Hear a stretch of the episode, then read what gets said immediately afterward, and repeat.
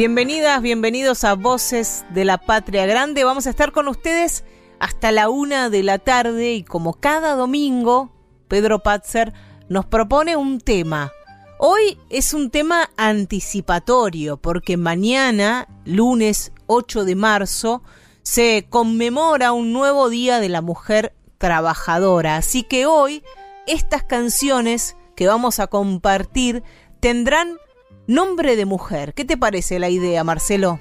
espectacular, porque en realidad eh, todavía no hemos llegado a honrar del todo a las mujeres.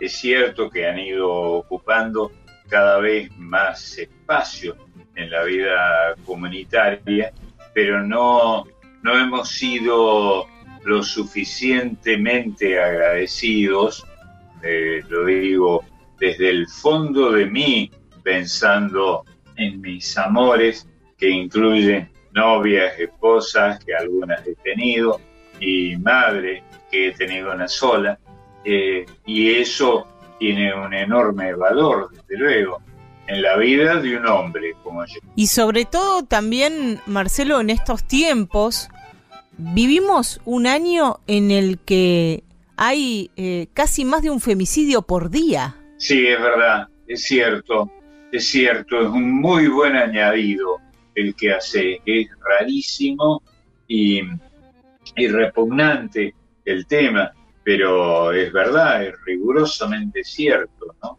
Y debemos tenerlo en cuenta cada vez que, que respiramos. Y tenemos cada quien su responsabilidad, ¿no? Los medios, por un lado, los hombres, las mujeres, los hijos, las madres, los padres, cada quien debe, me parece a mí, ¿no? Asumir un, un rol frente, frente a este hecho tan dramático que vivimos cada día, no solo en la Argentina, en toda América Latina, en todo el mundo, pero, pero es especialmente choqueante en nuestro país. Sí, sí. Y es curioso, pero me parece que es un dato insoslayable, que eh, a medida que, se avanza examinando algunos de los problemas que trae la pobreza, me parece que los vinculados a la violencia contra las mujeres es uno de ellos. No, no dispongo de datos de, ahora frente a mí, pero estoy seguro de que es así. Tampoco son, son necesarios los datos rigurosos porque vivimos en este país y todos y todas vemos cada día lo que pasa. Creo que es momento de tomar nuestra responsabilidad y hoy te nombraba a los medios y me parece que también es necesario que quienes comunicamos cambiemos nuestra forma de pensar, dejemos, por ejemplo, de revictimizar a las víctimas, que es lo que se ve muchas veces en los medios, ¿no? Buscar un justificativo a un hecho tan atroz como un femicidio, buscar siempre siempre que leemos la noticia de un femicidio, por lo general se dice la mató porque y no hay un porqué, no hay nada por lo que alguien deba matarte o que justifique un asesinato. No, claro, desde luego. Ese asesinato cobró nombre propio, es un pequeño avance para mi modo de ver este, eh, se le llama femicidio, es decir, el crimen hacia una mujer, hacia una fémina. Me parece que está bien que lo identifiquemos. De Atahualpa Yupanqui a Víctor Jara, de Nelly Omar a Chabela Vargas, de Mercedes Sosa a sí, en un país donde venimos de llamar a los femicidios de la crimen patria grande, un programa de Marcelo Simón. Sí, claro, era clásico en el periodismo en el que comencé muy jovencito, eh, cuando, cuando se hablaba de un crimen hacia una mujer, no se hablaba de femicidio, ¿no? Qué, qué curioso. Luego cobró nombre especial esta práctica espantosa. Vamos a, a, meternos en estas canciones con nombre de mujer, con la canción emblemática o una de las canciones emblemáticas del tango con nombre de mujer que es Malena. Malena canta el tango como ninguna. Se dicen un montón de cosas sobre este tango, Marcelo, que era una mujer que cantaba el tango en Brasil, que, que era esta, que era la otra. ¿A quién le dedicó Mero Mansi esta canción? La misma Nelly Omar dijo, Malena soy yo en algún momento. Sí, lo dijo, lo dijo. Y debo decir con, eh, con un poco de pudor que yo escuché eso de boca de ella misma, ¿no? Antes que se hiciera pública o junto con muchos colegas. El autor de la letra es Homero Mansi, el autor de la música es el exquisito Lucio de Mare. Qué músico Lucio de Mare, qué compositor. Qué linda adjetivación, muy bien, muy bien. ¿Por qué exquisito? porque era un compositor y un pianista absolutamente refinado, tal vez para eh, lo que eran los pianistas de su época. Está muy bien. Y hubo muchos y muy buenos pianistas en el tango, ¿no? Bueno, los eh, pianistas junto a otros músicos son el alma de las melodías que aparecen, ¿no? Y que cautivan. Es el caso de, de Contursi también, que dicen que era un músico muy refinado, que había vivido un tiempo en Estados Unidos y de ahí había traído otro bagaje melódico. De Mare también es un músico cuyas melodías tal vez trascienden al, al puro tango, son más universales. Esta versión de Malena la va a cantar Adriana Varela, que también canta el tango como ninguna. Lindo, lindo, sí, y muy bien, lo dice. El tango yo creo que no se canta, ¿no? Se dice eh, de una manera que siempre es dramática.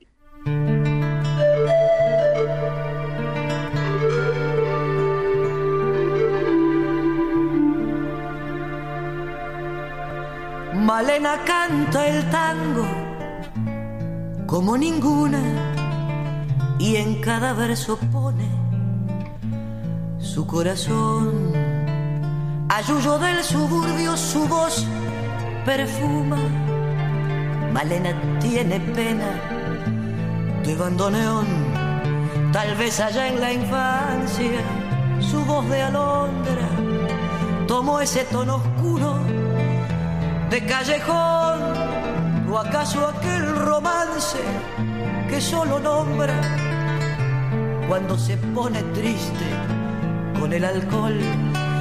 Malena canta el tango con voz de sombra. Malena tiene pena de bandoneón. Tu canción tiene el frío último encuentro, tu canción se hace amarga la sal del recuerdo. Yo no sé si tu voz es la flor de una pena, solo sé que al rumor de tus tangos, Malena, te siento más buena, más buena que yo.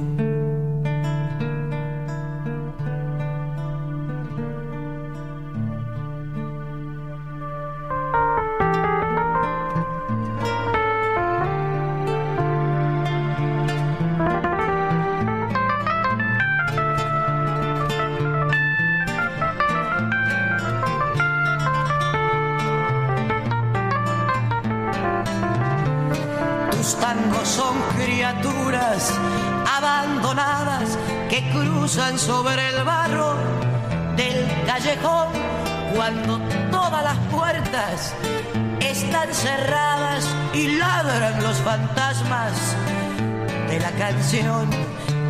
Malena canta el tango con voz quebrada. Malena tiene pena de bandoneón. Malena de Mansi y de Mare por Adriana Varela. La próxima canción con nombre de mujer nos va a llevar a Chile, nos va a llevar a años de revolución en Chile, mm, de utopías políticas, porque es una canción de Víctor Jara que se llama Te recuerdo Amanda. Ah, claro. Dicen que estaba dedicado a la madre, no sé, creo recordar, que a la madre de, de Jara. No sé si será verdad.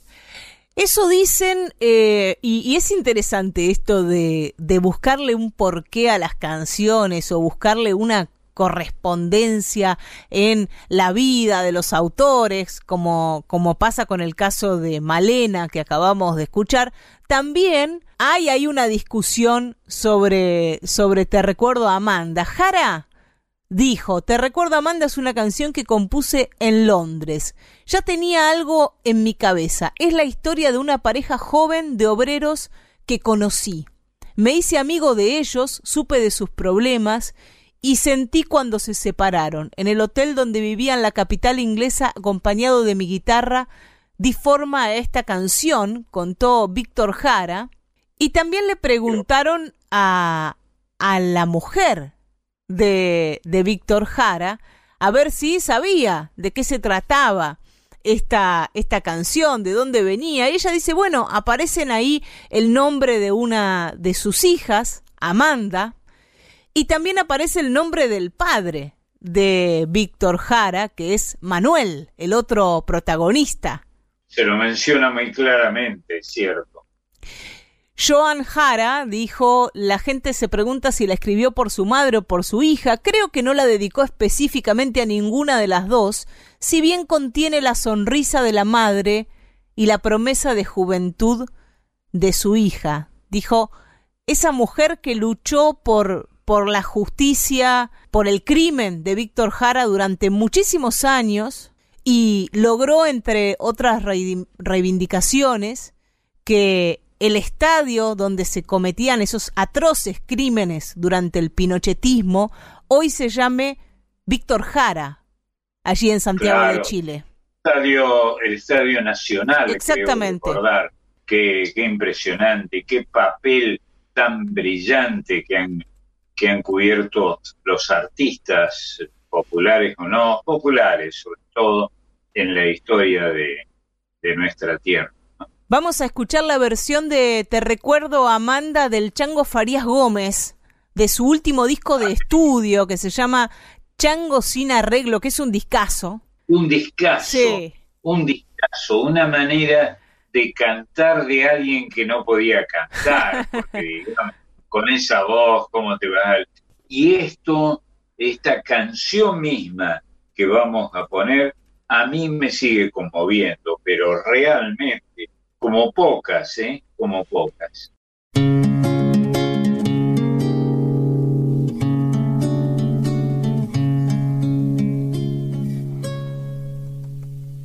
Te recuerdo, Amanda, la calle mojada, corriendo a la fábrica donde trabajaba Manuel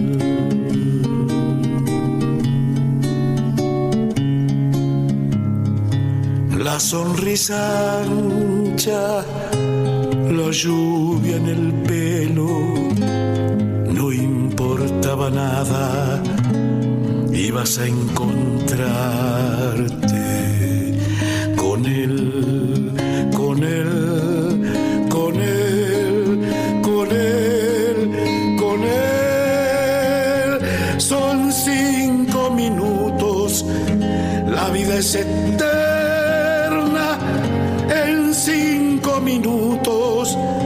suena la sirena de vuelta al trabajo y tú caminando lo iluminas todo. Los cinco minutos te hacen florecer. Te recuerdo Amanda la calle mojada, importaba nada, ibas a encontrarte con él. La sonrisa ancha, la lluvia en el pelo, no importaba nada, ibas a encontrarte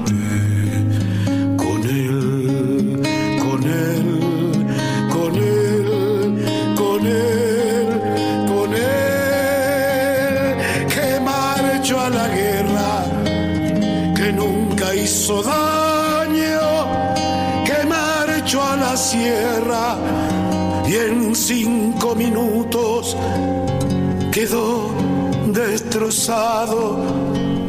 Suena la sirena de vuelta al trabajo. Muchos no volvieron, tampoco Manuel recuerdo, Amanda, la calle mojada, no importaba nada, ibas a encontrarte con él.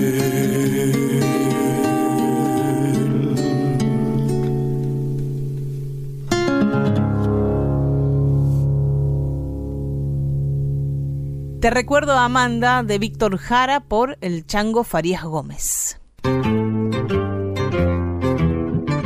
Vamos a conocer ahora a una mujer con un nombre muy particular, Doña Ubenza. Sí, es rarísimo nombre, pero aparecen, aparecen estos nombres, aparecían antes, eh, sobre todo cuando los nombres a veces surgían del santoral. Si coincidías con el santoral, te encajaban el nombre a veces, a no, el nombre del santo que correspondía a ese día.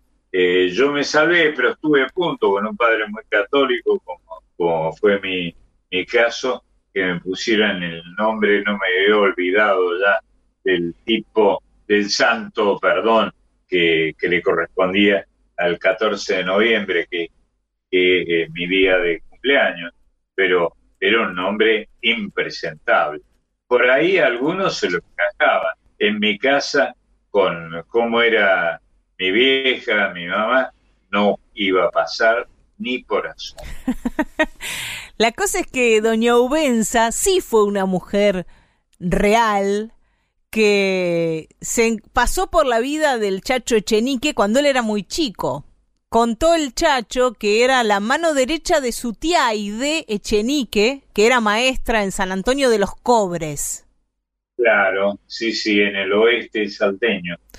Y contó, chacho, y voy a, voy a citar sus palabras, doña Ubenza la ayudaba a mi tía en las cosas de la casa. Era del paraje Cangrejillos, que queda frente a un salar. Sí, eso Cangrejillos es un topónimo, un nombre de, lugar, de, paraje, de comarca en Salta que no es extraño, pese a que el nombre parece curioso para nuestra cultura, pero es, eh, es un nombre frecuente en, en, Salta. Y dice, sigue el chacho Chenique, me acuerdo que doña Ubenza me sonreía y yo corría a abrazarla cuando iba a pasar largas temporadas a la casa de mi tía. Una vez nos miramos los dos en el fondo de un ojo de agua. Nunca me olvido de esa imagen. Doña Ubenza fue un poco mi mamá cuando estaba en la puna. Qué linda la imagen de mirarse mutuamente en el fondo de un ojo de agua, el, agua transparente de aquellos lugares va a cantar esta versión de Doña Ubenza, Mariana Carrizo. Lindo. Y quienes, Sí, y quienes tengan a mano una computadora, busquen en YouTube un video hermoso hecho con animación sobre esta versión de Mariana Carrizo y una Doña Ubenza animada. Búsquenlo y vamos a escuchar ahora la versión. Lindo.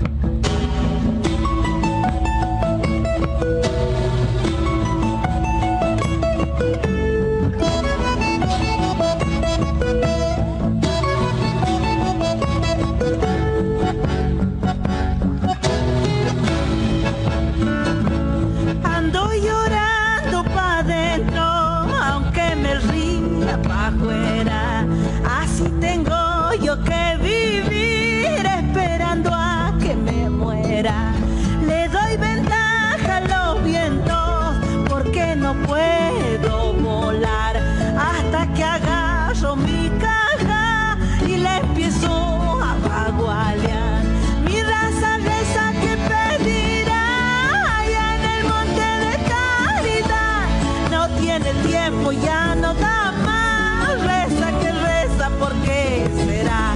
Valle sonoro de pedregal, piedra por piedra el viento va, borrando huellas a mi dolor. Silencio puro es mi corazón, silencio puro es mi corazón.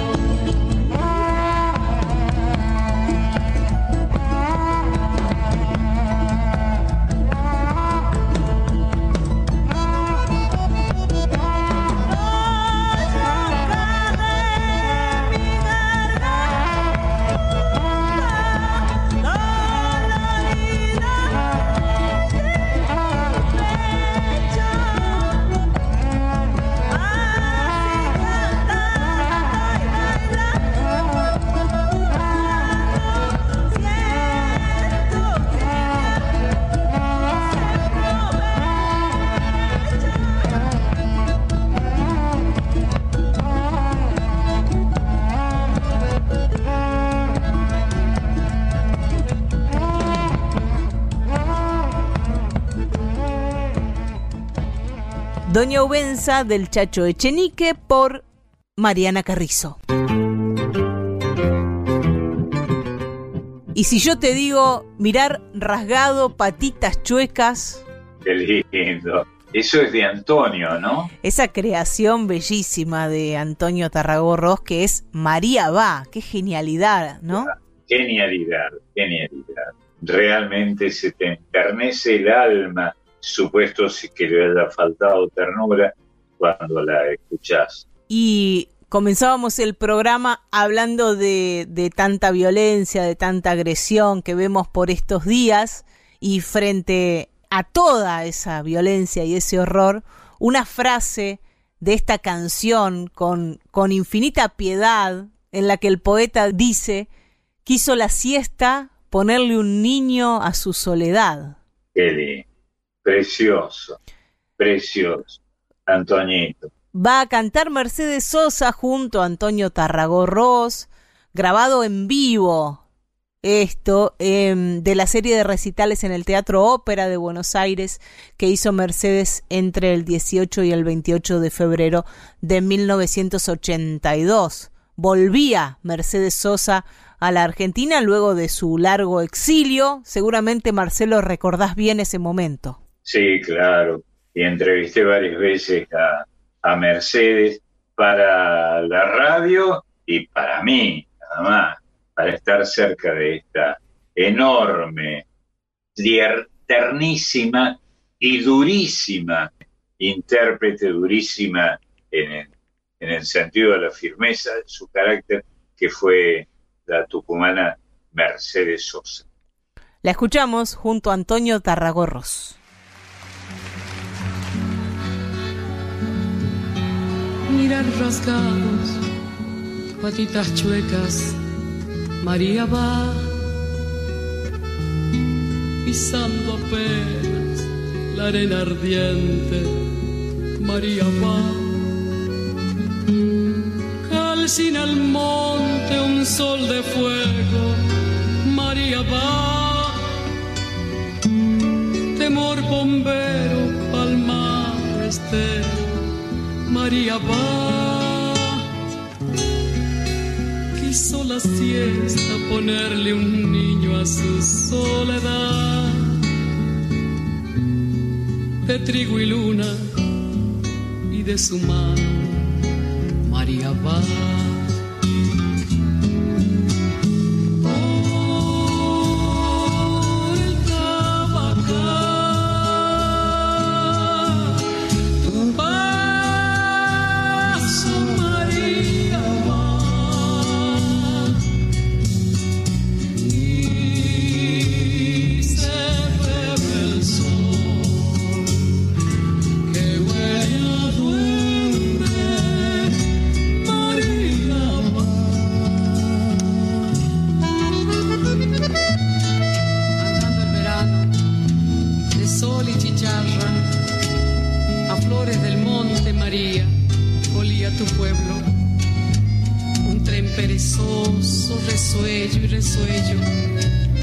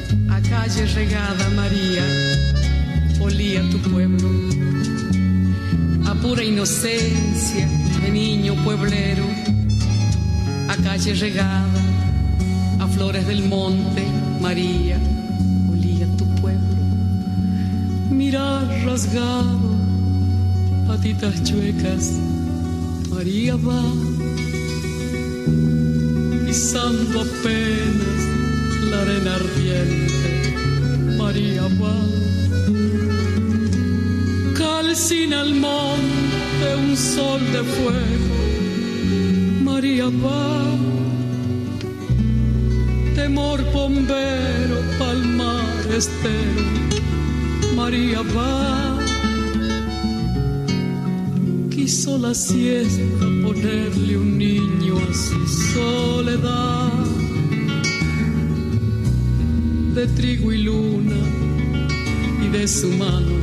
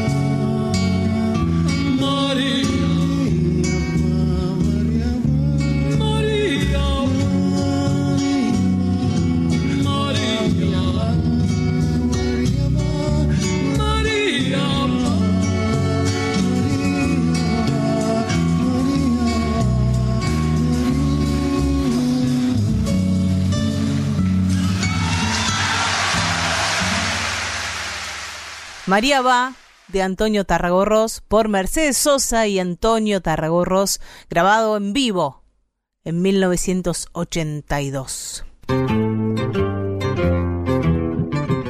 Vamos a compartir ahora una canción del flaco Spinetta que se llama Maribel se durmió y ahí aparece un nombre raro, ¿no? A ver. Esos nombres compuestos, Maribel. Maribel, sí era un nombre que se usó en alguna época en la, en la Argentina y seguramente en otros países hispanoamericanos, ¿no?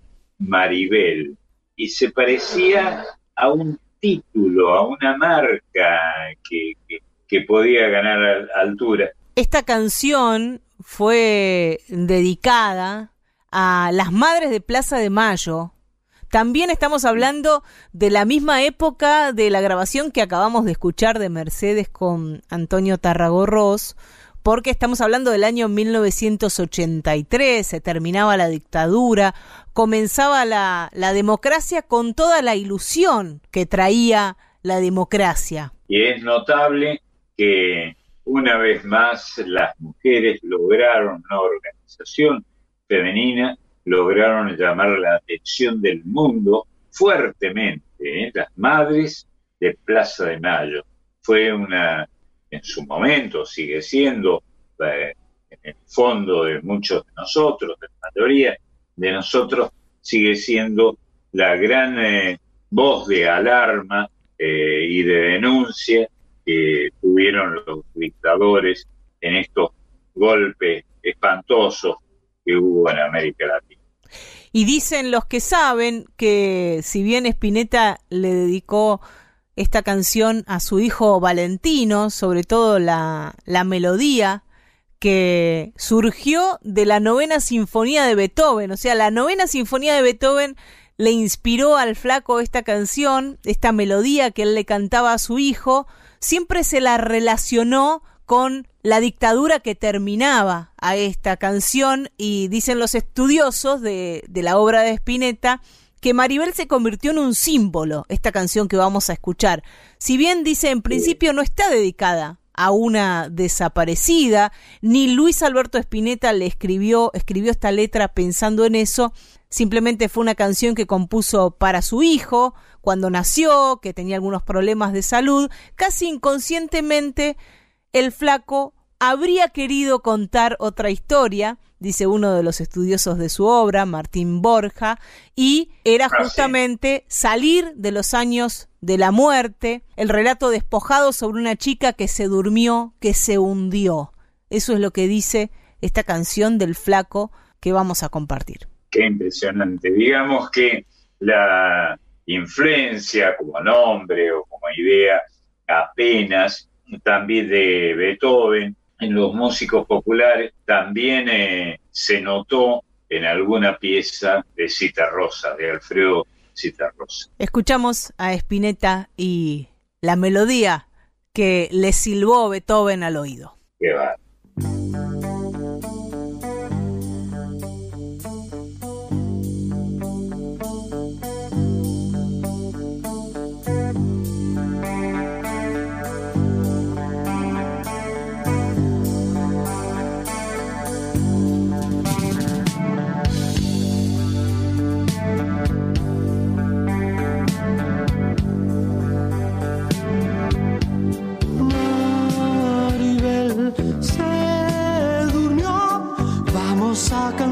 Cantarle porque suyo carrusel, sensación de que con el alma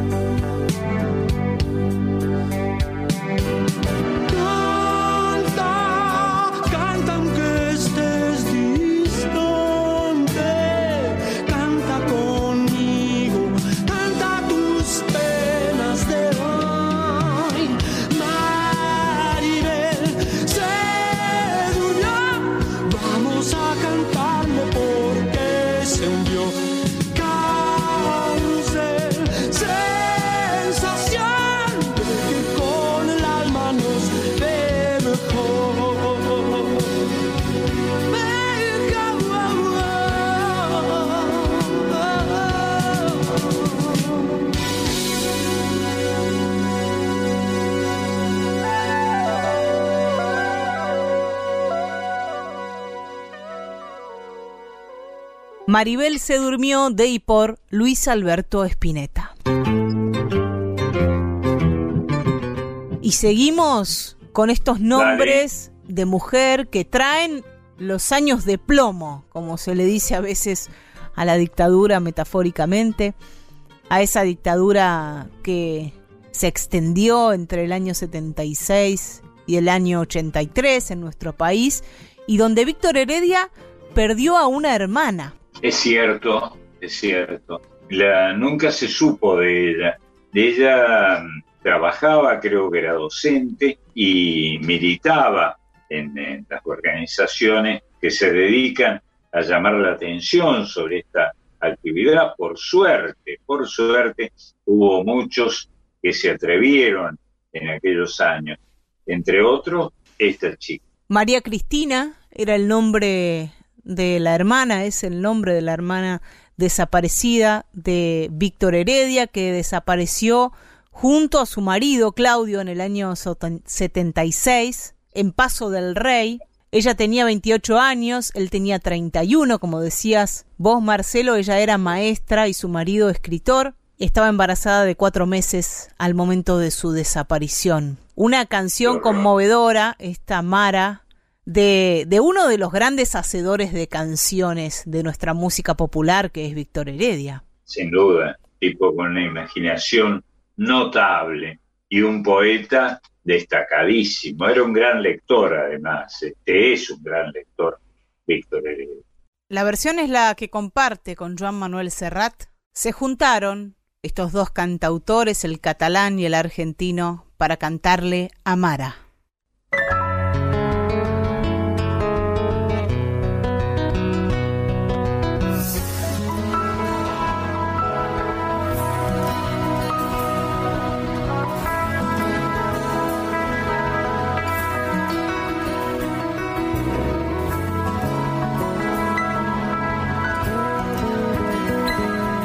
Ya sabemos dónde están las cosas muertas, esos rostros de asesinos que regresan a explicarnos que jamás hicieron nada. No sé bien dónde poner tanta tristeza.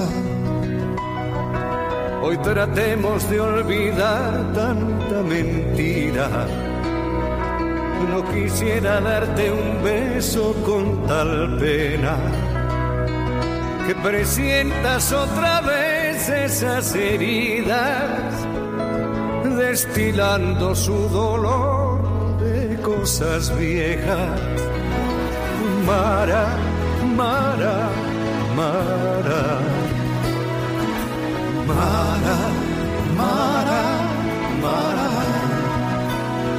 Déjame sentarme aquí a pensar tan solo en vos, a mirar en tus ojos estrellas más grandes que el sol.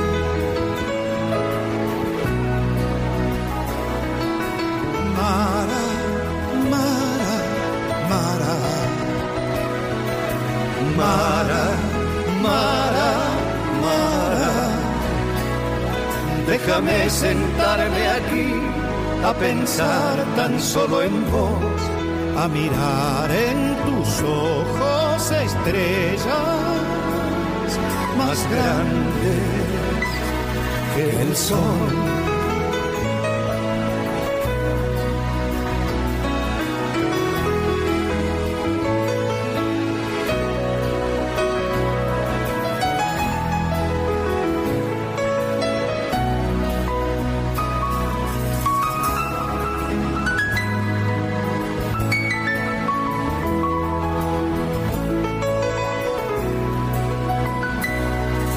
Final la vida tiene esa costumbre de mezclar su cubilete de tal forma que no hay quien pueda llegar hasta la cumbre sin sufrir estrictamente algunas normas. Hoy sé bien a dónde están las cosas muertas no me vengan con oscuras bendiciones. Solo quiero un beso tibio de la vida, sin recuerdos de tortura y dictadores. Mara, Mara, Mara, Mara, Mara.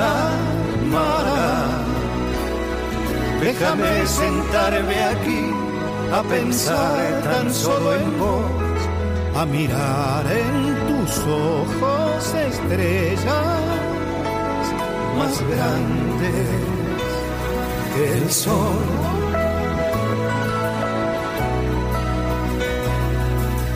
Mara, Mara, Mara, Mara, Mara, Déjame sentarme aquí a pensar tan solo en vos, a mirar en tus ojos estrellas más grande que el sol.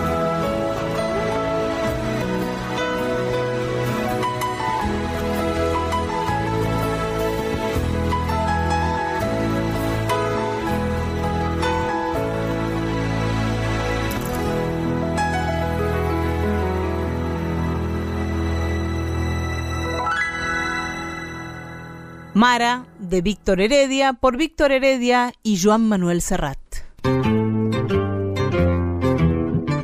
Marcelo, vamos a anunciar, a nombrar a el equipo que hace este Voces de la Patria Grande. ¿Te parece? Por favor, por favor. Pedro Patzer, como siempre, en el armado, la musicalización y la idea de cada uno de estos programas, hoy dedicado a las canciones con nombre de mujer. Es cierto. ¿Qué más? Marisa Ruibal en la producción y en la columna de las infancias, que en un ratito nomás vamos a poner al aire aquí en Voces de la Patria Grande. La Colomerino y su columna Folk Fatal sobre mujeres de nuestro folclore, de nuestra música popular y feminismos.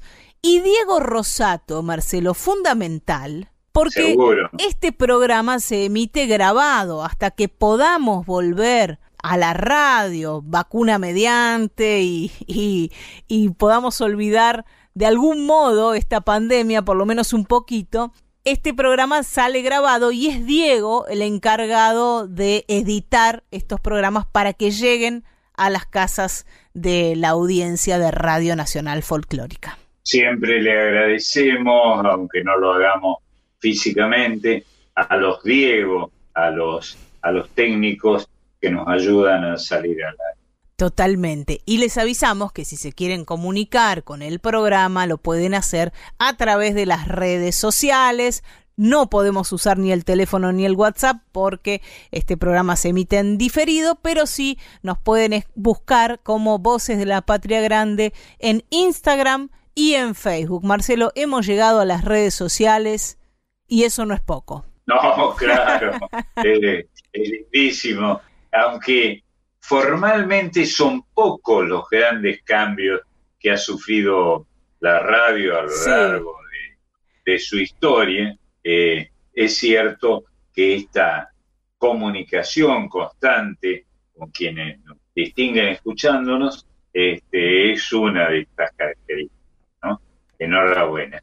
Vamos a seguir compartiendo estas canciones con nombre de mujer, canciones que, que traen historias y otra historia de una mujer que perdió su vida en la dictadura militar, durante la última dictadura militar. Se trata de una docente también, como la hermana de Víctor Heredia, Marta Juana González, docente, catequista y militante popular, fue fusilada junto a cinco compañeros en un enfrentamiento fraguado, eso que se llamaba como un enfrentamiento, que salía en los diarios como un enfrentamiento, pero era un fusilamiento. Así es. Sí, estas cosas ocurrieron en la Argentina, parece mentira, pero es eh, verdad y está bien que, haya constancia de, estos sucesos miserables para que no los olvidemos nunca, ¿eh?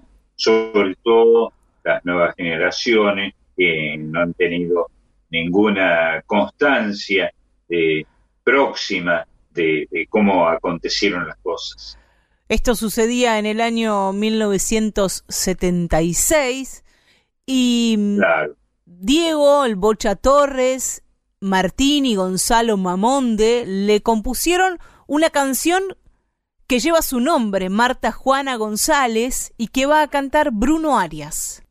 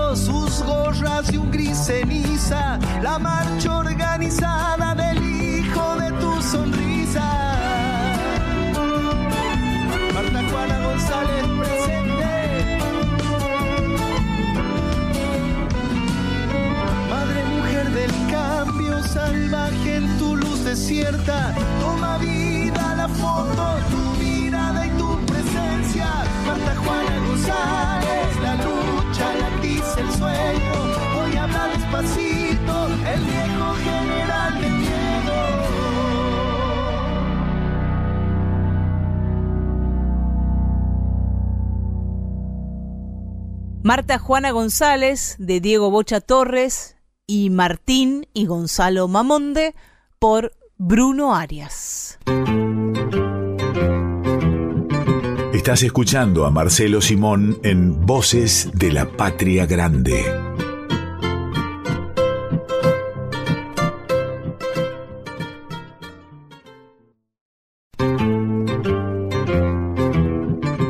Estás escuchando a Marcelo Simón en Voces de la Patria Grande. En Voces de la Patria Grande es el momento de las niñas y los niños. Por eso presentamos a nuestra queridísima compañera Marisa Ruibal. ¿Cómo estás, Mari? ¿Cómo andan? Muy bien, Marisa. ¿Qué tenemos en este en este lugar de los chicos. Y bueno, en este lugar de los chicos hoy les traje unas niñas muy seguras de sí mismas, con las cosas claras. Así que si tienen ganas, se las presento. ¿Vamos? Dale. Las autoras de estas historias son españolas. Ah, El primer cuento que les traigo se llama Mercedes quiere ser bombera. La autora es Beatriz Monco y las ilustraciones son de Mabel Piero. Esta muchachita tiene un sueño que es ser bombera. Un día llegan a la escuela, la profesora los invita a que vayan expresando qué quieren ser cuando terminan su escolaridad, qué quieren ser cuando sean grandes. Todos empiezan a decirlo, hasta que le llega el momento a Mercedes. Y Mercedes con total seguridad, porque hacía mucho que ella tenía ese gran sueño, dice, yo quiero ser bombera. A partir de ahí, en la clase se generó un gran debate, Muchos le decían por qué ellos creían que no podía ser bombera, otros compañeros la apoyaban. Lo interesante de este libro, Marce, realmente yo los invito a los papás, como siempre digo, a los papás, docentes y abuelos, pueden tenerlo, porque hay que leer los argumentos que tienen estos compañeros para decirle que ella no puede ser bombera. Lo que trasluce este cuento, que es lo más importante que les quiero traer hoy acá, qué importante que es el ejemplo que los chicos ven en sus casas, porque cada uno expresaba lo que veía que hacían su mamá y su papá en su casa. Esos argumentos que, le planteaban a, a, Mercedes de por qué no podía ser bombera tenían que ver con lo que ellos todos los días al levantarse, al acostarse, mientras almorzaban, veían en casa, veían a papás que colaboraban, otros no tanto, mamás que trabajaban mucho, veían los roles, cómo se movían en la casa y los chicos todo eso lo adquieren. Y en un aula nosotros vemos todo esto. Esto es lo que pasa con los chicos en la escuela. Cada uno lleva su vida, lleva sus vivencias, sus experiencias, la transmite y de golpe nos encontramos con una muchachita como Mercedes, que ella, por más que le dijeron todo, todo, todo de por qué ella no podía llegar a ser bombera, ella dijo, pero yo quiero ser bombera. Se acercó a su profesora, su profesora se llamaba Monse, y le dijo, yo quiero ser bombera, por lo menos lo voy a intentar. Yo no sé si me voy a casar, si voy a tener hijos, yo solo sé que cuando sea grande quiero ser bombera. Y Mercedes le dijo a su profesora, cada oficio tiene su dificultad. Yo quiero esto para mí. Y por eso les recomiendo que presten mucha atención, que lo lean en familia, que lo lean juntos. Es un libro para chicos, un cuento para chicos, pero que en realidad tendrían que leer los adultos porque está muy bien planteado. Y el rol de la maestra también, que les permite a ellos que se expresen, que digan lo que piensan. Esto lo, es importantísimo que lo podamos hacer en casa, en la etapa de crecimiento, que ellos puedan decir lo que quieren, qué les pasa, qué sienten. Y la maestra, cuando terminó todo este debate en el aula, sonó el timbre, fue el momento del recreo, salieron a jugar y ella desde la ventana lo que veía es que no eran niños y niñas, eran todos compañeros que jugaban y se divertían, se reían, jugaban a la pelota, metían goles, charlaban. Ahí ya no debatían. Tuvieron su espacio con respeto, cada una dijo lo que pensaba. Mercedes, por suerte, pudo mantenerse en su postura, nada lo hizo cambiar de parecer, y después se fueron a jugar y divertirse. Me parece que es un libro muy interesante que enseña mucho. ¿Seguimos nuestro recorrido con estas muchachas tan seguras? Sí, claro, sí, claro. A Daniela también le pasó algo parecido que a Mercedes, pero en otro ámbito. Este cuento se llama Daniela Pirata. Es de Susana Isern, española, es una escritora española que cuenta lo que le pasó a Daniela. Ella amaba navegar y su gran sueño era convertirse en una marinera del Caimán Negro, que era un barco pirata muy temido. Lo que pasó es que cuando ella pudo llegar al Caimán Negro, se encontró con que eran todos hombres. El capitán del Caimán Negro le dijo que ella no podía ser marinera de ahí, le dijo que tenía que pasar un montón de pruebas, una más difícil que la otra. La hicieron pescar con las manos, demostrar su fuerza, correr rápido, ser valiente, encontrar tesoros. O sea, es que Daniela cumplió con todo, pero claro, el capitán no se imaginó que Daniel iba a poder hacer todo eso. Daniela era una nena muy segura, alegre, determinada, fuerte, risueña, que iba atrás de su sueño. Su sueño era ser marinera del Caimán. Claro, cuando el capitán se encontró con que ella había pasado todas las pruebas, dijo, bueno, hay una prueba que vos no vas a poder cumplir, porque vos sos una chica. ¿Y eso qué tiene que ver? Y ahí todos los marineros se pusieron a favor de Daniela porque vieron la determinación de Daniela, porque se dieron cuenta que no tenía nada que ver que fuera una chica. Ella era tan valiente y aguerrida y le gustaba el mar como a ellos. Así que todos los marineros se pusieron a favor de Daniela y el capitán dejó de ser el capitán de este tan temido caimán negro y a partir de ese día la capitana fue Daniela. ¿Qué tal? Qué bueno. Qué importante que es seguir los sueños, ¿eh?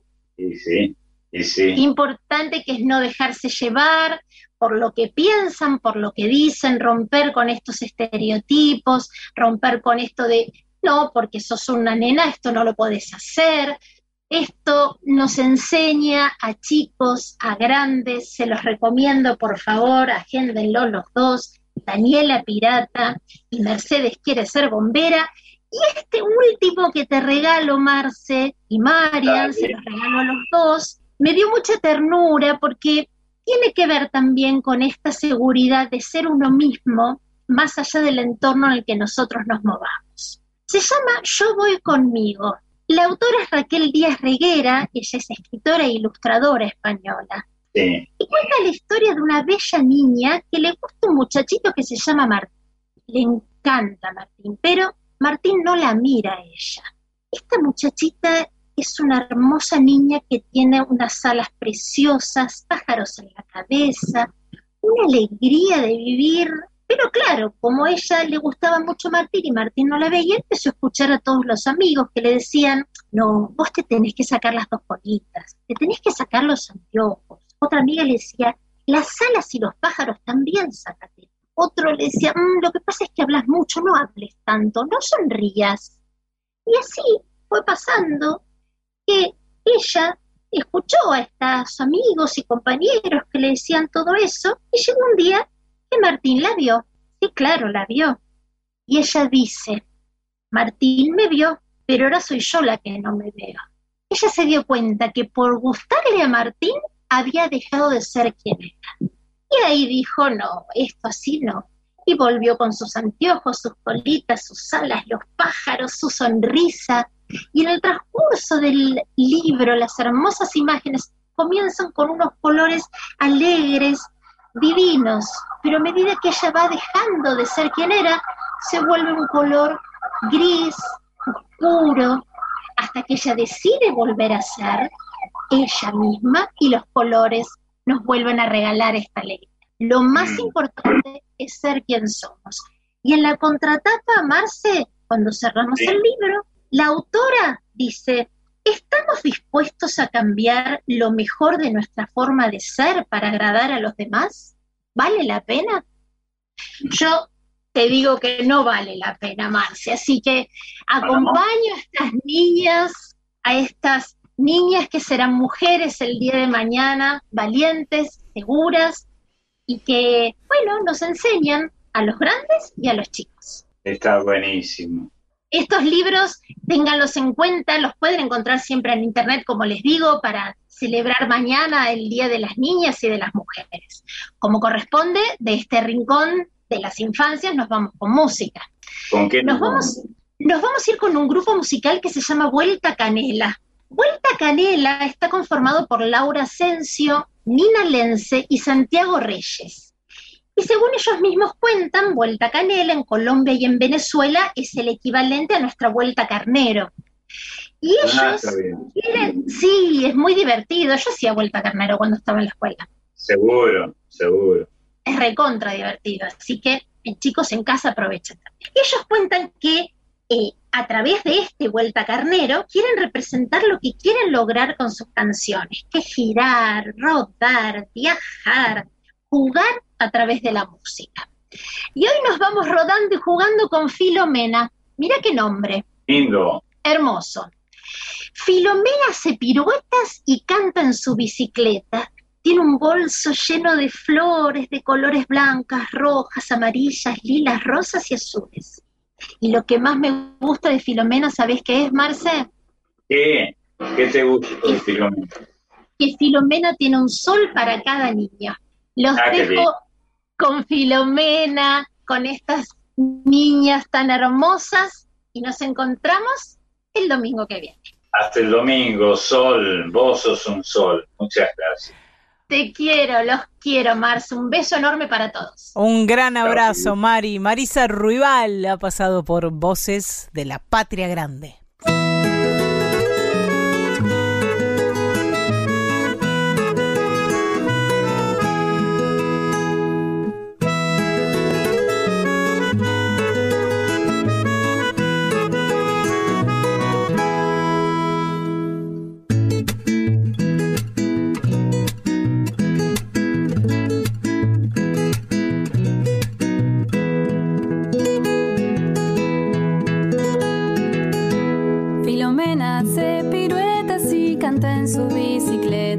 Filomena se pirueta y canta en su bicicleta. En su bolso lleva flores de colores, de colores, blancas, rojas, lilas, rosas, amarillas y azules.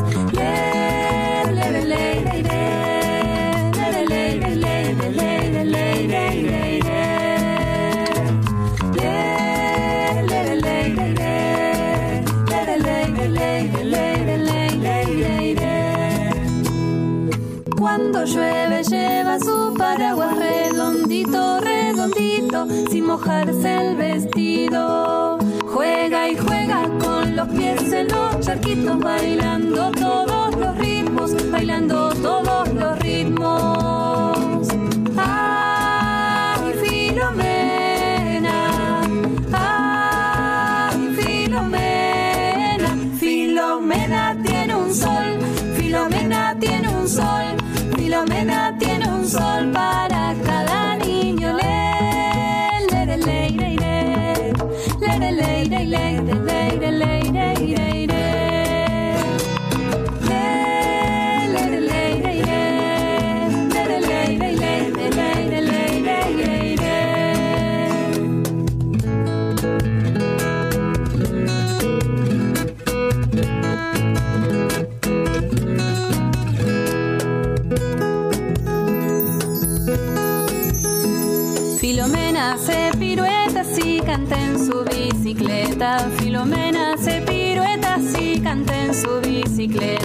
su bolso lleva flores de colores, de colores. Blancas, rojas, lilas, rosas, amarillas y azules.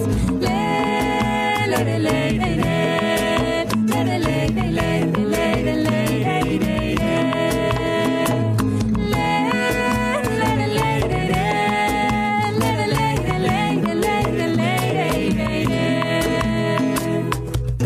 llueve lleva su el vestido. Juega y juega con los pies en los charquitos, bailando todos los ritmos, bailando todos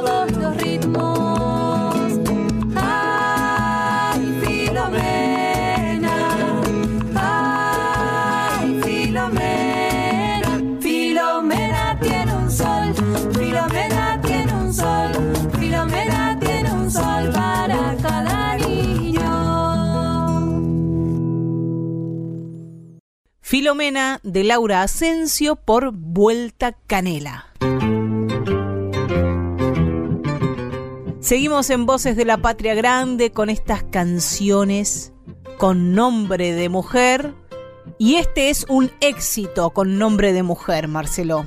A ver. El Rancho de la Cambicha. Eh, bueno, es fantástico. Que parece que existió realmente esta creación impresionante que apareció en los años 50, Sí. creo, por ahí, ¿no? Sí, sí, Este, es exactamente de 1950. Clavado. Sí. Y un cantor que no había cantado chamamé, creo que no conocía el, el género, que un cuyano, Antonio Tormo, la grabó y se cansó de vender discos, como se decía en aquella época, y se decía bien porque los discos se vendían. Y este se vendía impresionante, como agua en el desierto, ¿no? Fue, fue un éxito impresionante. Era un rasguido doble, como se le llamaba a este género musical cercano al chamamé. Y el que lo grabó, convirtiéndose con esta operación en el éxito, lo está mal redactado, pero se convirtió en el éxito más grande que ha tenido el folclore argentino en todos los tiempos.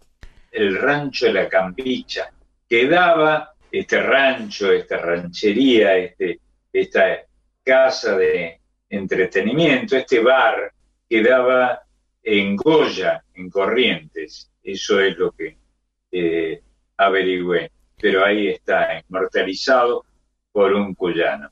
En 1950, como decías Marcelo, Tormo grabó El Rancho de la Cambicha de Mario Millán Medina y vendió 5 millones de discos. Qué bárbaro.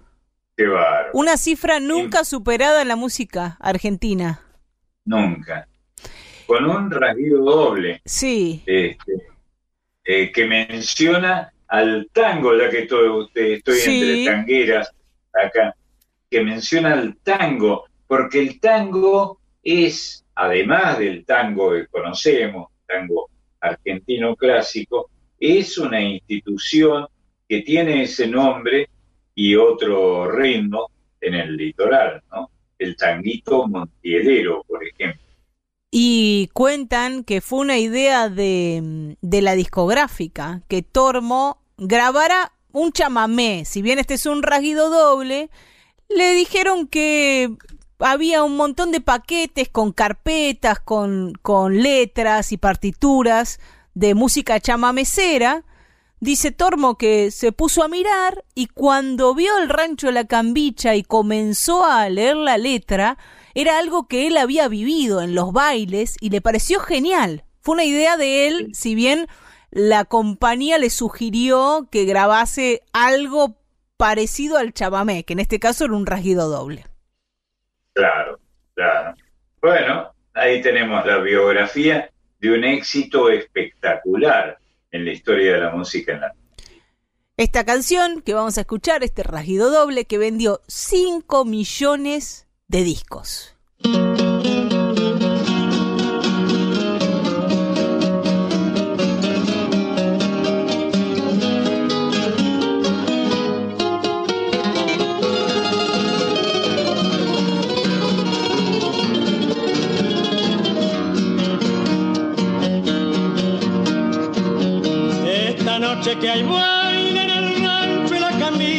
llámame de sobrepaso, tan guiadito bailaré.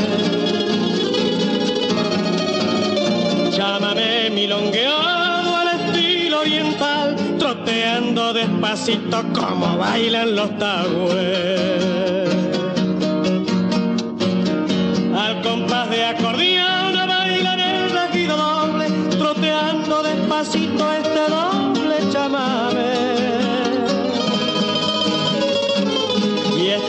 de alegría con la dama más mejor, en el rancho en la cambicha el trotecito tanguearé.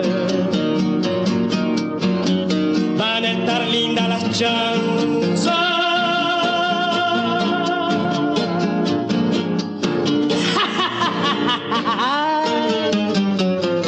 Le hablaré lindo a la guay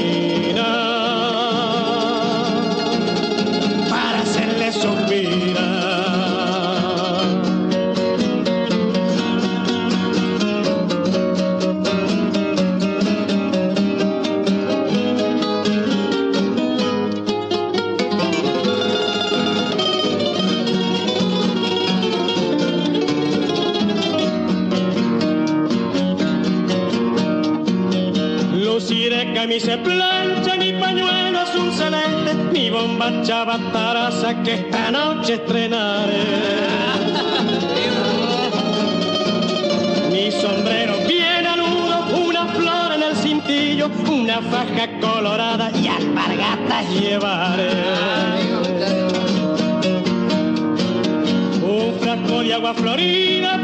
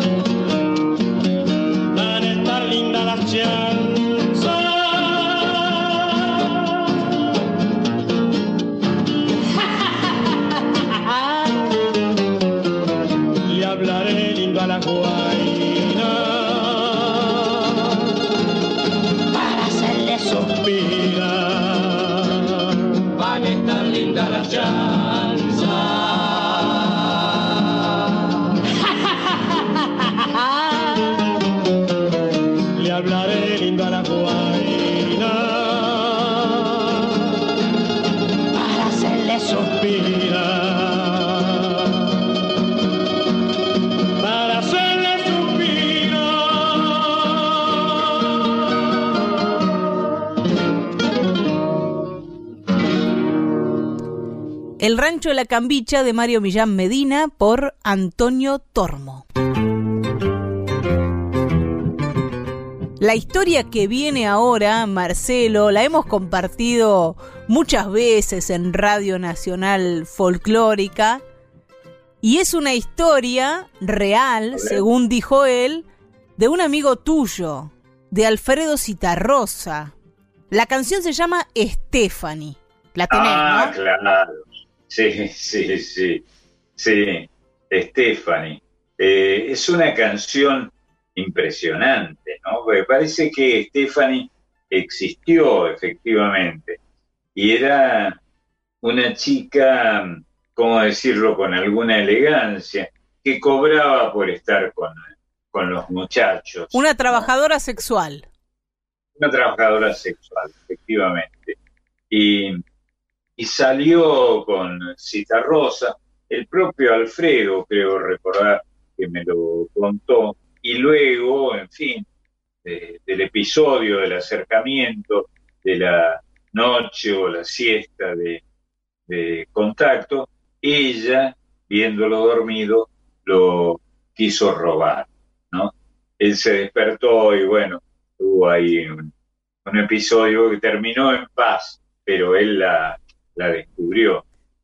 Y es curioso, era tan grande poeta, Cita Rosa, porque la canción que escribió, que es la que vamos a, escuchar, eh, eh, en esa canción le recrimina a Alfredo el comportamiento de ella. De un pequeño episodio, pero un, un enorme poema, un enorme poema. Y ahí donde dice, tira esa sentencia gravísima, ¿no? La vida es cruel, Stephanie. Qué bar, David. que rima con hotel.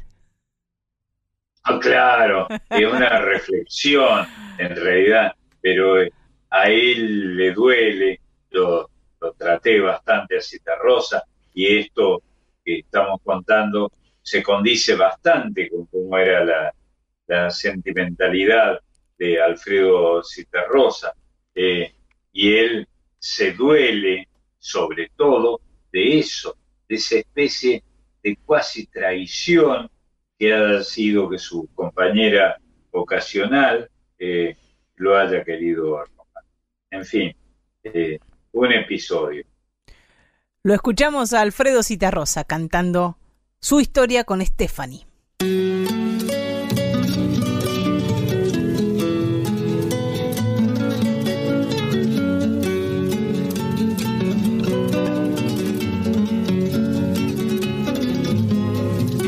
No hay dolor más atroz que ser feliz. Decías anoche, oh dime por favor, bésame aquí, Stephanie. Sé que tu corazón fala y eso es dolor, Stephanie.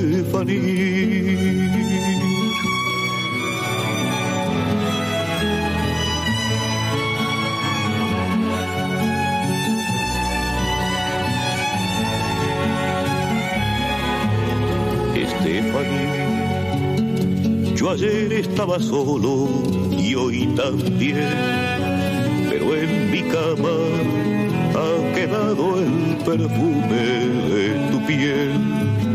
Te veo salir, correr por el pasillo del hotel. La vida es cruel, Estefanía.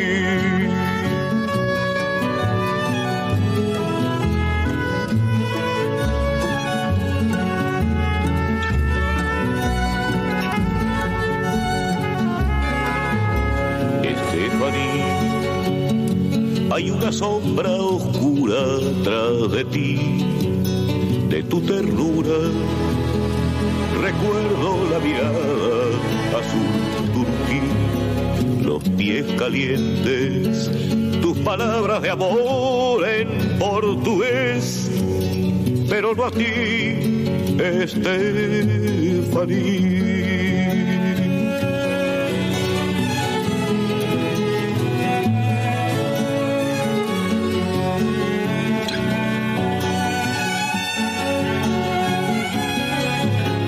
Estefaní. más valiente, hazme saber si vas a sobrevivir. Entre la gente, el color de tu pelo, Estefaní, vivir. La soledad que sales a vender, se va mujer Estefanía.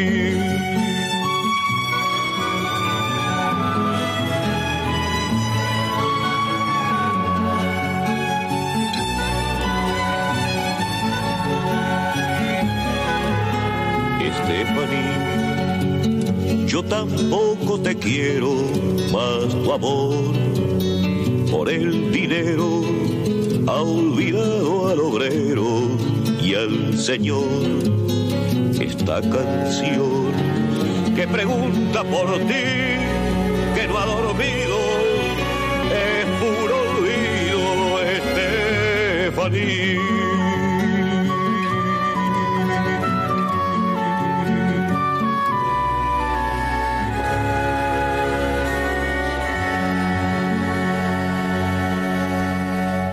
Stephanie de por Alfredo Citarrosa.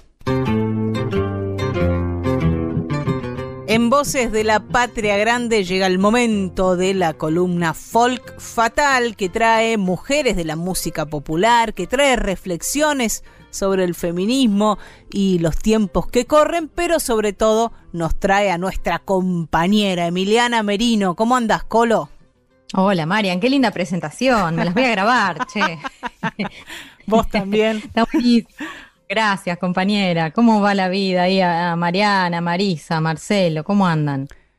Bien, bien Bien, mi amor, bien, bien. Este, con muchas ganas de escucharte, como de costumbre, Emiliana. ¿eh? ¿Está lista para atacar y ganar? Bueno, no sé si ganar. Atacar, bueno, ya estamos en el baile, ¿no? Bailemos, bailemos. me encantó la idea de Pedro, esta de, pensar en canciones con nombre de mujer, que hay tantas además, ¿no es cierto? Porque imposible hacer que todas entren en, un solo programa, da para unos cuantos. Eh, pero, pero pensando en todas las que conocemos y en las que fuimos hurgando un poco a lo largo de estos años en la folclórica, se me aparecieron en realidad tres mujeres fuertes, imponentes, importantes para la cultura en general. La primera es Rosaluna. Recordarán que en marzo, en febrero, creo yo, febrero, principios de marzo del año pasado, poquito tiempo antes de que nos enteráramos de la pandemia, habíamos hablado de Rosaluna. Porque, bueno, fue una, una, de las primeras mujeres que quisimos destacar, ¿no? Con esta idea de folk fatal. ¿Por qué? Porque Rosaluna eh, nació en un ámbito más que difícil. Ya ser mujer en ciertos ámbitos es complicado, pero ser pobre, ser negra y mujer, este, haber nacido en un conventillo, el conventillo Medio Mundo, tan, tan famoso allí en, Montevideo, digamos que eh, había que ser muy fuerte para salirse de eso, ¿no? Y ella lo hizo. Y no solo lo hizo. Sí. Digo, este, estaba interrumpiendo, perdón, un comentillo con fama, esta fama que, te agregan, que aunque no sea cierto, con fama prostibularia, ¿no? Este, de ahí surgió Rosaluna. Yo recuerdo haber hablado algunas veces con Horacio Guaraní, mirá vos quien te digo, de, de Rosaluna y de ese conventillo que él también conoció. Claro, es que de hecho la canción de la que quería hablarles, o por lo menos mencionarle como, mencionarles como ejemplo, es la de Horacio Guaraní. Sé que ah, hubo varias canciones, y hubo, bueno, los olimareños también le grabaron una canción a Rosaluna, pero bueno, para nosotros tal vez la más conocida, la más difundida sea la de Horacio. Eh, ¿Por qué eligió posar su mirada sobre Rosaluna? Y seguramente por un montón de cuestiones, más allá de que era una mujer imponente, era la vedette de, las murgas uruguayas de las que participó. Ustedes saben que la vedette es, bueno, es una de, los, de las figuras más importantes que hay.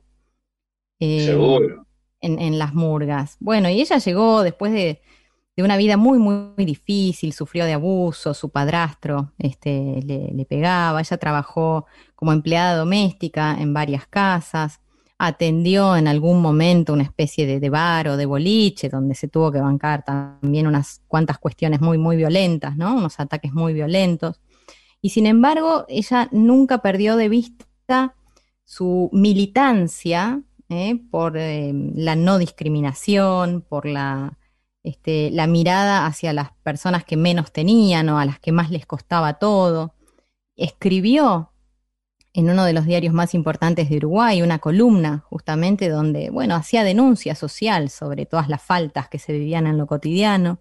Por eso es que quería resaltar la figura de, de Rosaluna, que además fue una mujer para su época, te voy a decir, muy de avanzada. Ella formó pareja recién a los 42 años por primera vez con un muchacho que era admirador de ella, que tenía 20 años menos que ella. Adoptó a un chiquitito, formó su propia compañía de baile, este, con la que giró por todo el mundo. De hecho, de hecho ella muere en Canadá, este, muy, muy lejos de, de su Uruguay natal. Mirá vos, y qué capo Guaraní en, rescatar esta figura tan emblemática, ¿no? De la comparsa uruguaya.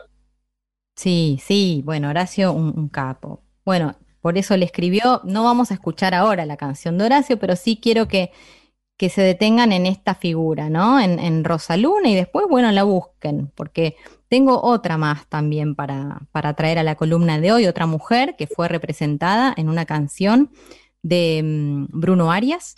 Ella se llama Marina Vilte. Marina Vilte era una docente, Eugenia, que fue secuestrada por los militares en, la dictadura del 76.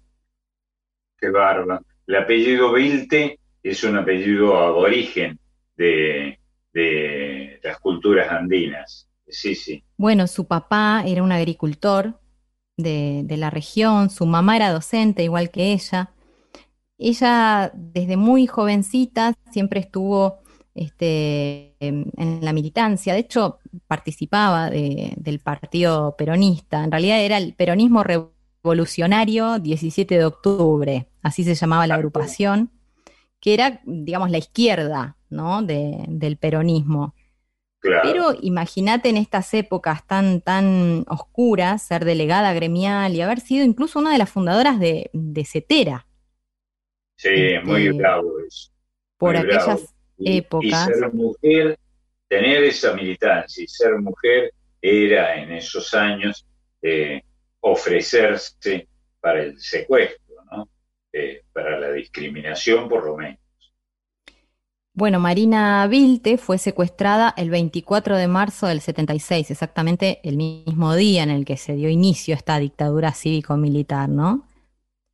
Fue liberada unos meses después, hasta que el 31 de diciembre, mira vos, el último día del año 1976, durante la madrugada, es secuestrada en su propia casa, allí en, en San Salvador de Jujuy, y nunca más se la pudo ver, ¿no? Desapareció la desaparecieron. Hay varios homenajes que se le han ido haciendo, sobre todo en estos últimos años. Muchas escuelas de, toda la región la, recuerdan y, y, la homenajean, pero hay una canción muy bella que les recomiendo escuchar, como les decía, que se llama Marina Vilte, El último carnaval. El último carnaval porque cuando la secuestran por primera vez estaba terminando ahí el carnaval de las flores, que imagínate, este, arranca muy tempranamente el carnaval, ya de esto habíamos hablado, ¿no? El desentierro, el, topamiento de comadres, de compadres, pero el último, ya cerrando, ya en el mes de marzo, es el de las flores. Este, por aquel, por aquel entonces la secuestran y bueno, como les decía, nunca más vuelve a saberse de ella. Para cerrar, la tercera canción, y esta sí la vamos a escuchar, es una canción llena de ritmo, con una energía que no se puede creer. La traigo por varios motivos. El primero es por su, su eje central, que es la Leo. De ella hablamos varias veces. Vos incluso la conociste, Marcelo, ¿no es cierto? La creadora Leonor Marzano de, ese tunga tunga y de ese ritmo que hasta el día de hoy sigue siendo impresionante, no solo en Córdoba, sino en el resto del país. No hay fiesta donde no suene eh, algún cuarteto. Sí, sí, sí, los conocí mucho. Eh, soy, eh, tengo este caso, entre los escasos méritos que seguramente me, me honran, tengo el de haber hecho debutar, cuando estaba prohibido, por razones de buen gusto, este, al Leo, como se le llamaba, al cuarteto Leo, con Miguel Miguelito Gelfo, Leonor Marzano, que le dio su nombre, Leonor, a la Leo, este, el cantor Sosa Mendieta, eh, haberlos hecho debutar en la radio donde trabajé durante muchos años en mi lejana juventud, que era el EB2 de Córdoba, que, está en el aire todavía. Qué bueno, eras muy, muy jovencito ahí, ¿no? Sí. Sí, 18 años, eh, si es que los había cumplido. Bueno, eh, viste, agarraste el piropo, ¿no es cierto?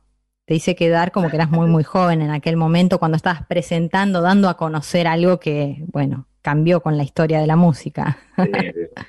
luego, desde luego.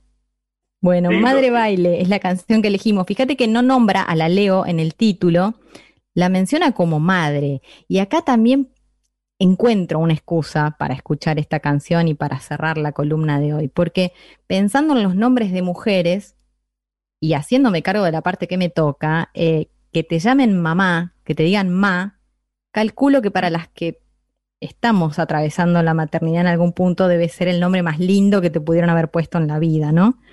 Eh, Seguro. Una puede estar en contra o, a favor del nombre que le pusieron sus padres, pero cuando este, tu hijito, tu hijita te dice mamá, mamá y te morís del amor.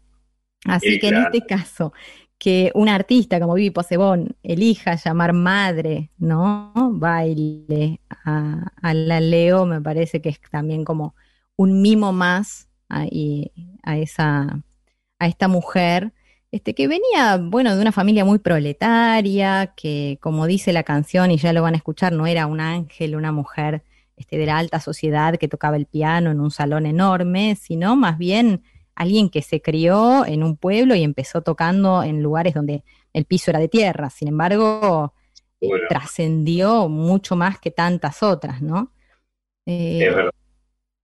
Así que un poco cerrando esta idea de, mujeres que aparecen retratadas en canciones, los dejo bailando cuarteto con Madre Baile y con Vivi Posebón. Y además les mando un abrazo.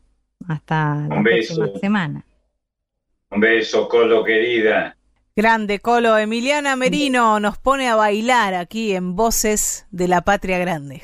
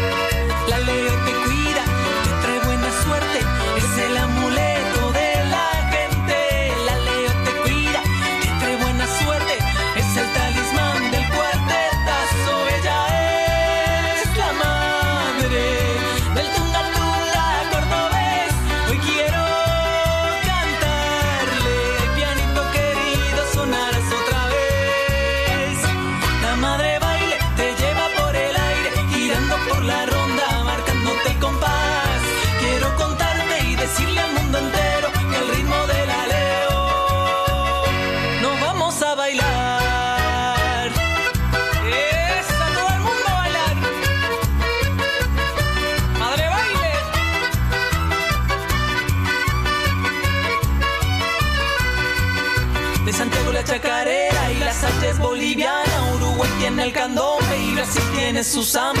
La cumbia es colombiana, el festejo es de Perú.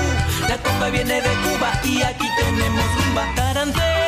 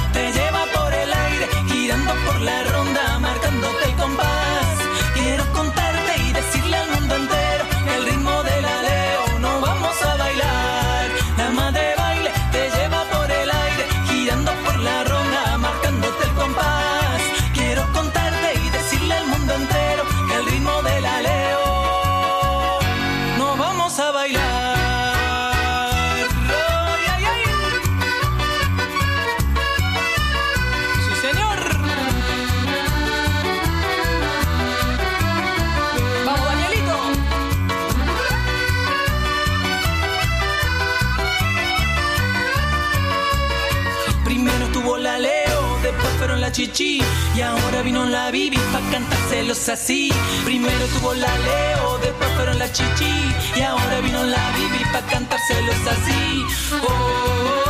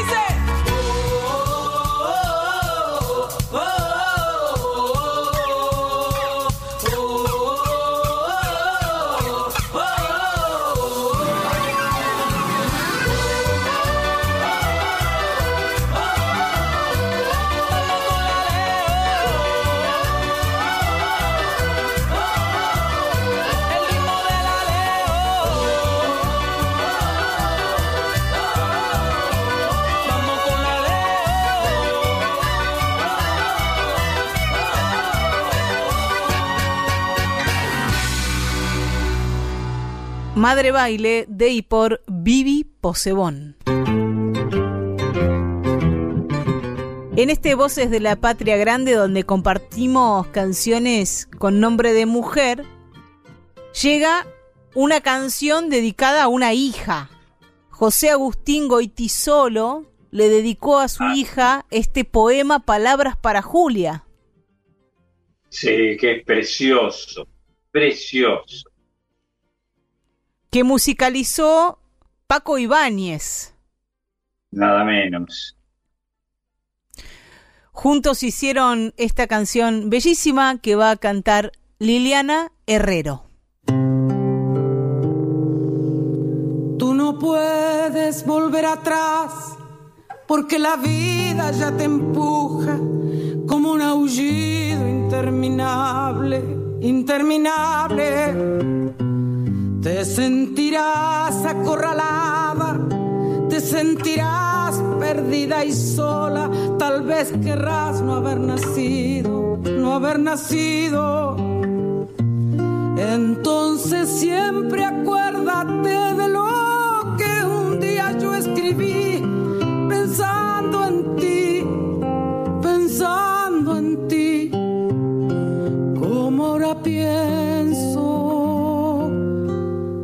La vida es bella, ya verás, como a pesar de los pesares, tendrás amigos, tendrás amor, tendrás amigos. Un hombre solo, una mujer así tomados de uno en uno, son como polvo, no son nada, no son nada.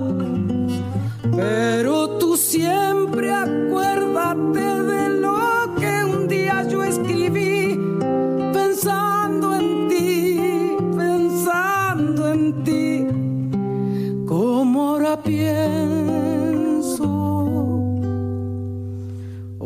Otros esperan que resistas que les ayude tu alegría, que les ayude tu canción entre sus canciones. Nunca te entregues ni te apartes junto al camino, nunca digas, no puedo más y aquí me quedo y aquí me quedo. Entonces siempre acuérdate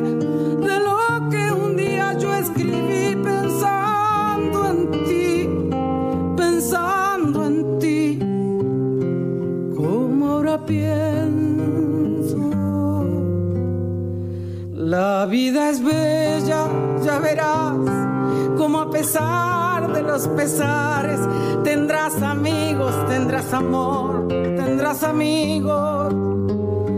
No sé decirte nada más, pero tú debes comprender que yo aún estoy en el camino, en el camino. Entonces siempre acuérdate de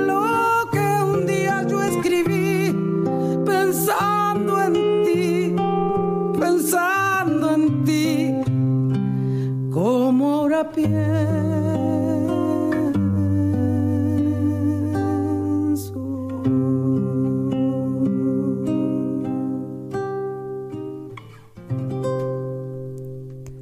Palabras para Julia de José Agustín Goitisolo y Paco Ibáñez por Liliana Herrero. Y yo voy a traerles, Marcelo, un tango con nombre de mujer. Ah, qué bueno. Pero que ese nombre de mujer. Hay varios, ¿eh? Sí. Es un tango digamos, de, de los más nuevitos, de lo que se llama tango siglo XXI, que es toda una serie de composiciones eh, y de nuevo repertorio que nace allá a principios de... que nace allá a fines de la década del 90. Cuando empiezan a aparecer nuevos poetas, nuevas agrupaciones, se empieza a armar una movida alrededor de las milongas, empiezan a surgir nuevas milongas, digo, estoy hablando del espacio de baile del tango. Este tango que se llama Regín es del año 2004. Mm. El autor es Alfredo el Tape Rubín autorazo ¿eh? de tangos, gran guitarrista también, que es una de, de, las guitarras que van a escuchar en la versión, porque la agrupación que formó el tape es Alfredo Tape Rubín y las guitarras de Puente Alsina. Con esa agrupación debuta en el disco en el año 2004 Hoy esa agrupación ya lleva el nombre de, de todos sus integrantes, pero en ese momento era Alfredo Taperrubín y las guitarras de Puente Alsina. En el año 2004 aparecía este disco, un disco que es muy guitarrero, donde a diferencia de tal vez otras agrupaciones como podía ser, por ejemplo, La Chicana o la Fernández Fierro, que tenían un, dejo, un dejo más rockero, en esta propuesta del Tape Rubín hay puro tango y tango guitarrero. Hoy se han formado muchas agrupaciones guitarreras que emulan el estilo, por ejemplo, de las guitarras de Grela, para poner un ah. ejemplo muy fácil de reconocer, ¿no? Sí, sí, y un ejemplo extraordinario, de excelencia, ¿no? Grela, que tocaba con Troilo, todavía deben estar en alguna parte esas grabaciones extraordinarias del gordo, eh, como le decía todo el mundo, a Pichuco, a Aníbal Troilo, eh, Aníbal Troilo con Roberto Grela. Qué, precioso, precioso era ¿eh?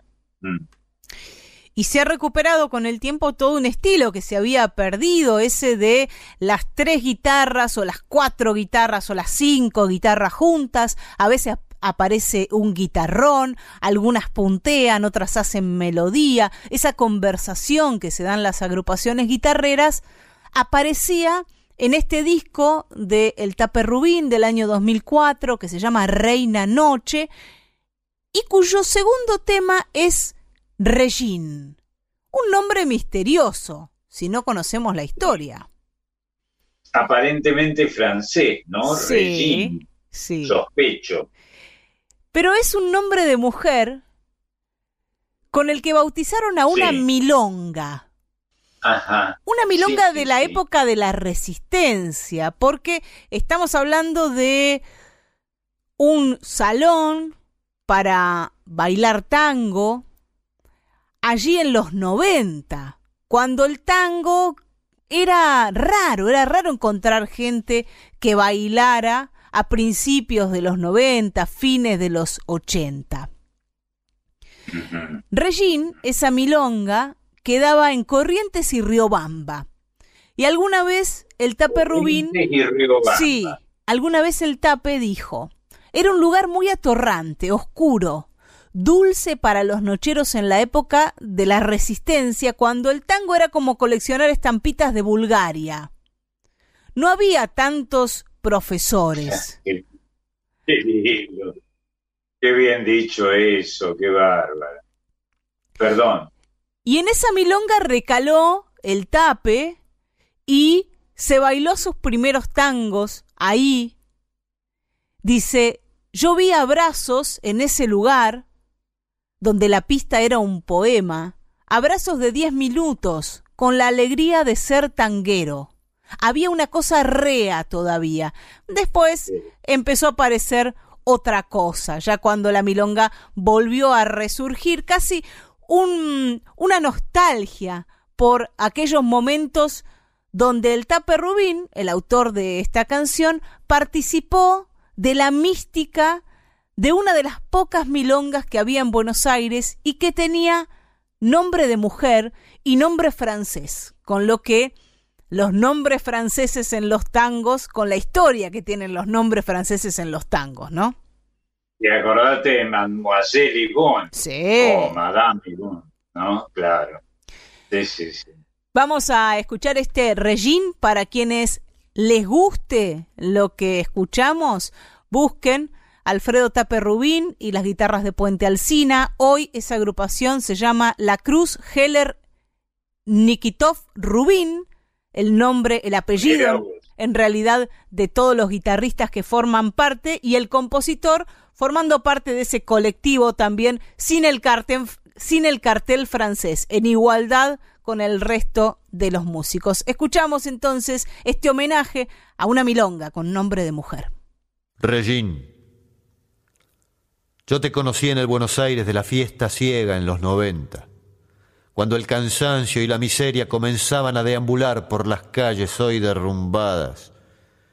Y a veces pienso si no habrá sido un espejismo para mi locura, para mi corazón, que sediento de fiebre de bailar siempre encontró abierta tu mugre de tango, tu brillo milonguero en celo, macho, cadenero viejo, Regín.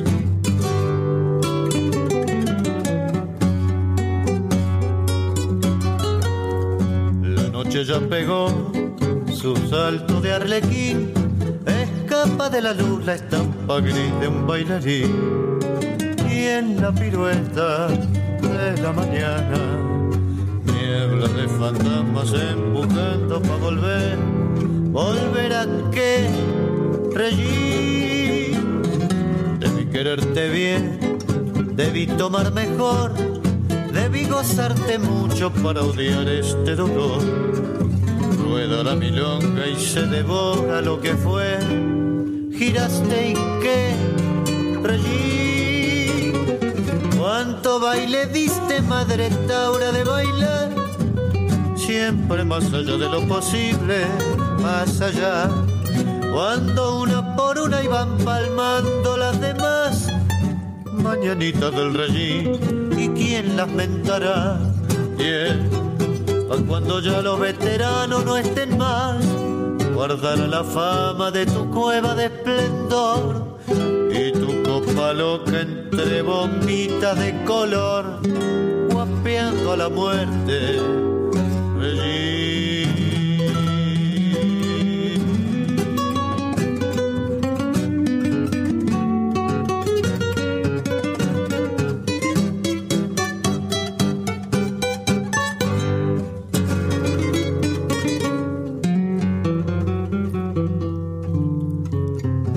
Que imaginar un nuevo berretín, bancando la tristeza que las cosas tienen fin. Reina milonga de mis amores, ya se fue tu rumbo noche adentro en la ciudad, sentí mi adiós, reí. Me duele no saber aquella última vez, el tango entreverado en la cintura que abracé corazones juntos que han girado sin después. Y ahora que reí, cuánto baile diste, madre Taura, de bailar. Siempre más allá de lo posible, más allá. Cuando una por una iban palmando las demás. Mañanitas del rey, ¿y quién lamentará? ¿Quién? cuando ya los veteranos no estén más, guardará la fama de tu cueva de esplendor y tu copa loca entre bombitas de color, guapeando a la muerte